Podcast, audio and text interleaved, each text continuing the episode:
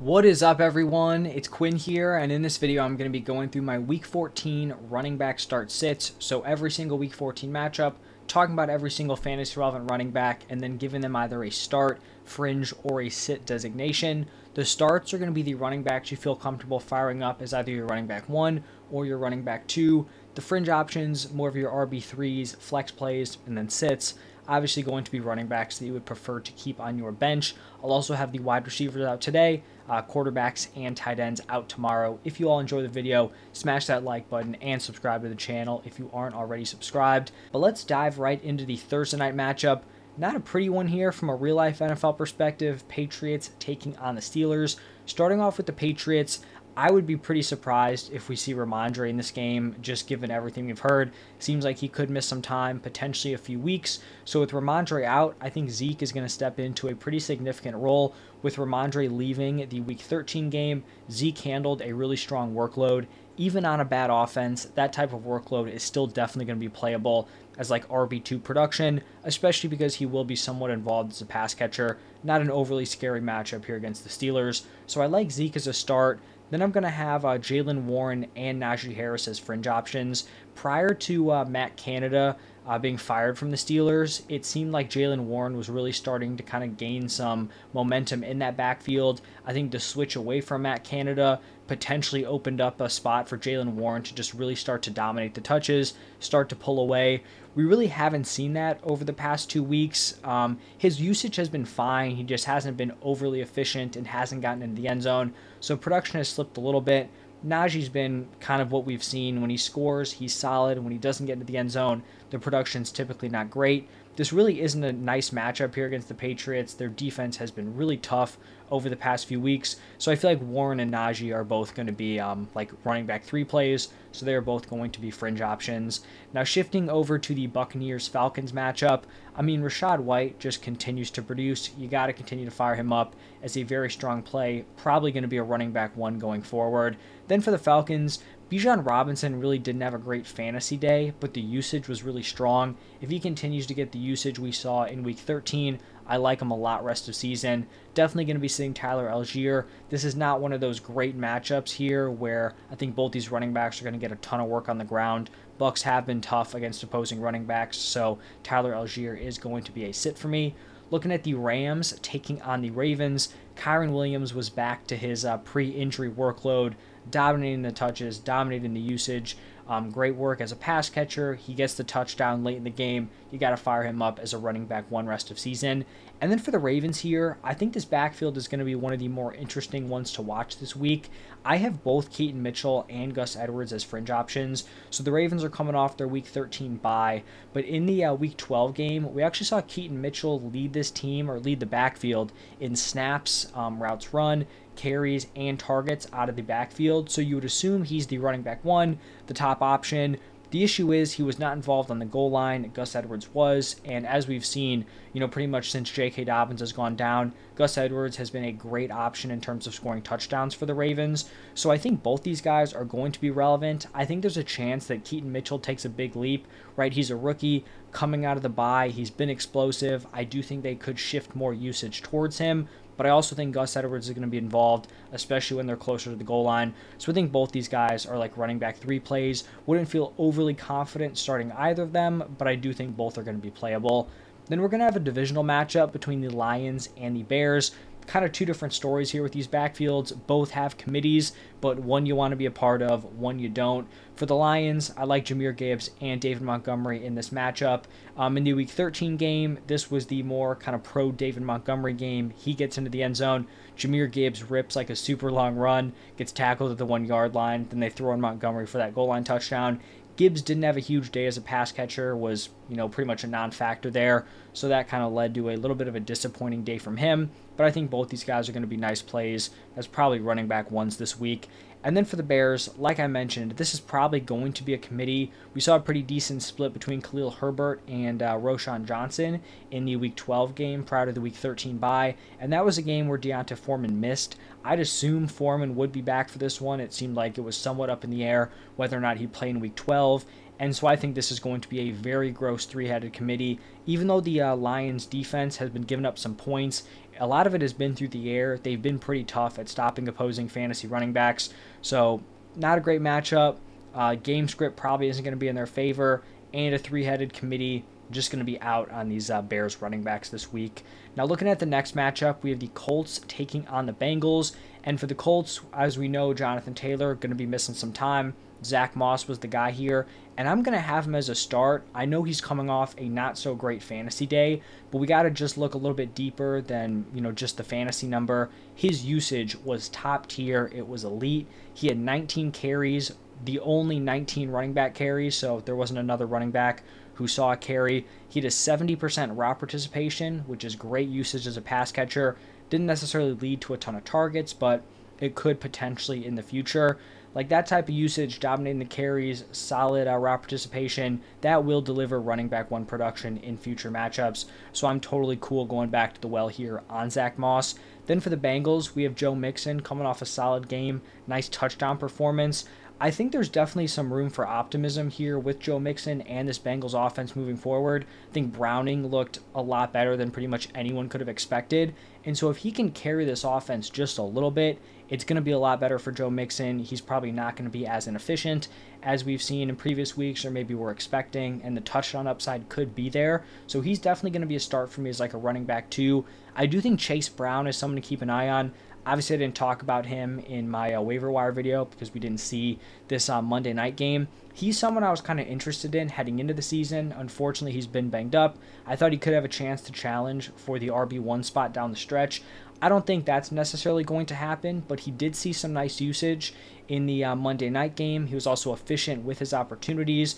Joe Mixon hasn't been a super efficient option, so I think Chase Brown could carve out some work. And if Mixon were to go down, then I think Chase Brown does become an interesting fantasy option as like a potential Joe Mixon handcuff. So moving on from that one, we're gonna have the Jaguars, who we just saw go up against the Bengals, taking on the Browns. Jaguars could be in a rough spot with no Trevor Lawrence, but I still think you fire up Travis Etienne. Had a nice bounce back game here in week 13 after kind of a rough stretch post bye. Then for the Browns, I have Jerome Ford as a start, Kareem Hunt as a sit. Ford definitely hasn't been like a super high ceiling option, but he's been pretty wildly consistent at the running back position. 11 plus PPR points in each of the last five games.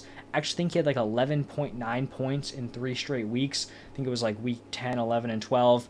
Um, he also has 11 plus PPR points in seven of his last eight games. So he's not hitting those peak performances, but He's given you a pretty solid baseline. He'll probably slide in as like a back end RB2 for me this week. The carries will be split with Kareem Hunt and potentially Pierre Strong, but he's definitely their uh, clear top pass catching back there for that Browns committee.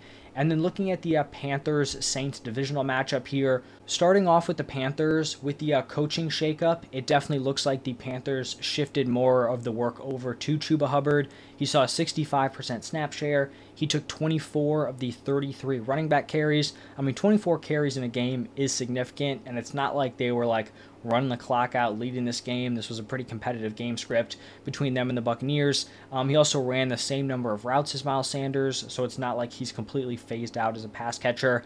Not a great matchup here against the Saints, but the Saints team is kind of struggling. I wouldn't be surprised if this game was somewhat competitive. So I have Chuba Hubbard here as a start, more of like a back end RB2 play. And then I'm definitely going to be uh, sitting Miles Sanders. On the other side for the Saints, definitely keep firing up Alvin Kamara. He's going to be super involved as a pass catcher and is probably going to be a running back one option moving forward.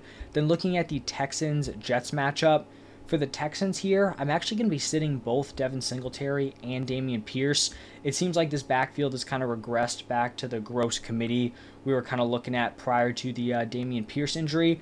I do think it's a little bit surprising because Singletary played really well um, with Dameon Pierce out, and Pierce really wasn't doing a ton prior to his injury. But um, in Week 13, we saw Dameon Pierce out carry Devin Singletary 15 to 8. Singletary ran 14 routes compared to uh, 8 for Dameon Pierce and Dare Ogunbowale. Always uh, struggle with that name, but It's also not great that like Singletary isn't running away with the receiving usage either, and you know Pierce's eight routes isn't doing a ton.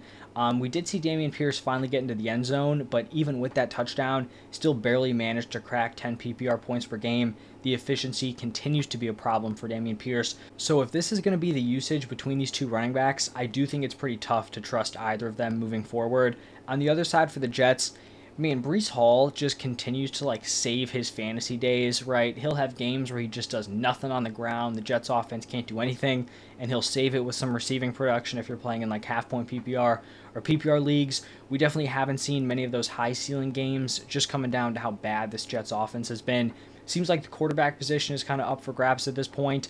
I would prefer them go back to Zach Wilson. We did see some better games out of Breece Hall when Wilson was at the quarterback position. I definitely think he's startable, but we're definitely not getting the ceiling we could have potentially had out of Breece Hall if we had Aaron Rodgers healthy at this point. So he'll be a start for me, but um, definitely not like that high end running back one that maybe we would have wanted. Um, then looking at the Vikings Raiders matchup, for the Vikings, I do think, you know, potentially up in the air here with this backfield. Currently, I have Mattison listed as a fringe option, Ty Chandler as a sit. We've seen Mattison lead this backfield. I do think if there was a time for them to kind of flip the usage, coming out of the bye week could be that time. Um, I just don't know if I'm banking on it. I think Mattison, they have some level of trust with him, and even if Chandler's involved, I'd still expect Mattison to be the uh, RB1 here, even if it is a split. Solid matchup here against the Raiders, but just can't get overly excited about this team. They're barely even favorites. I think they're like two and a half point favorites to the Raiders team, so probably not a uh, super exciting one here. On the other side for the Raiders, we know they're going to feed Josh Jacobs. You got to fire him up as a very, very strong start. Now, moving over to a divisional matchup between the Seahawks and the uh, 49ers here. For the Seahawks, this backfield is kind of tough to gauge at this point just due to the injuries. Um, we know Kenneth Walker's missed a couple of games. Don't know if he's going to be good to go here. Zach Charbonnet left the, uh, was it the Week 13 game? Um, early the Thursday night game. I think Pete Carroll says it was a bruise after, it was a knee injury, so Maybe he'll be good to go for this one. Right now, I have Zach Charbonnet listed as a start. We saw in the two games without Kenneth Walker, he handled a very large workload, um, got into the end zone in one of those games against the Cowboys, did not get into the end zone. I think it was against the 49ers um, on Thanksgiving. So I just think that type of usage is going to lead to startable production. Now, if we're not getting Zach Charbonnet, we're getting Kenneth Walker. I like Kenneth Walker as a start. If we're not getting either of them, I'm probably fading this running back room. Maybe you give DeeJay Dallas a look as like a fringe play, but it wouldn't be pretty.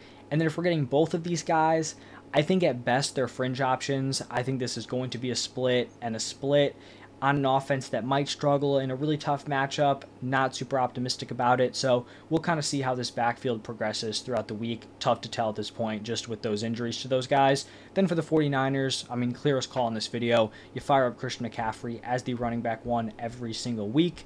Next is going to be the Bills taking on the Chiefs. For the Bills, I think James Cook is solid as like a back end running back two play. The one main positive change we've seen since the uh, switch up um, from the offensive coordinator spot is that James Cook has been more involved as a pass catcher. I think in the two games um, since that move. So I think that gives him you know a little bit of an added floor also some potential ceiling there, so I like him as a start. Going to be sitting the RB2 there, Latavius Murray. Then looking at the Chiefs, I like Isaiah Pacheco as a start. They're clear running back one. Um, wouldn't be too interested in any of the other uh, running backs there for the Chiefs. They're looking at the Broncos taking on the Chargers. For the Broncos, Javonte Williams has had strong usage. Um, I like the matchup here against the Chargers, so I think he's a nice running back to play. Going to be sitting his, uh, you know, kind of backup option, Samaje Perine and Jaleel McLaughlin. Then looking at the Chargers here, I have Austin Ekeler listed as a start, but it does unfortunately kind of look like we're watching the start of the fall off here for Austin Ekeler. He hasn't hit double digit PPR points in any of the last three games. Um, the receiving usage on the season has been pretty disappointing. I still think he's a startable option, like I mentioned, um, but it's definitely possible he falls out of like my RB1 territory, my top 12 running backs. I just think, though, in like a normal size league where you're starting two running backs, a flex. Like I wouldn't expect you to have two better running back options or three better options, including that flex spot. So still think he's playable, but definitely not getting the production you kind of drafted him for at this point. Um, then looking at probably one of the better matchups, if not the best matchup of the week, Eagles taking on the Cowboys. For the Eagles here, D'Andre Swift left the um, game against the uh, 49ers a little bit early in the fourth quarter Um, got hit pretty hard. If he's fine, I'm firing him up as a start. Even though we saw Kenneth Gainwell take a decent chunk of the snaps, I think a lot of that was kind of game script dependent. Wouldn't expect a blowout here in this one, but uh, who knows? The Cowboys have looked great. Still think Swift is a solid start. Sitting Kenneth Gainwell. If Swift is not able to give it a go, I would have Kenneth Gainwell as a start.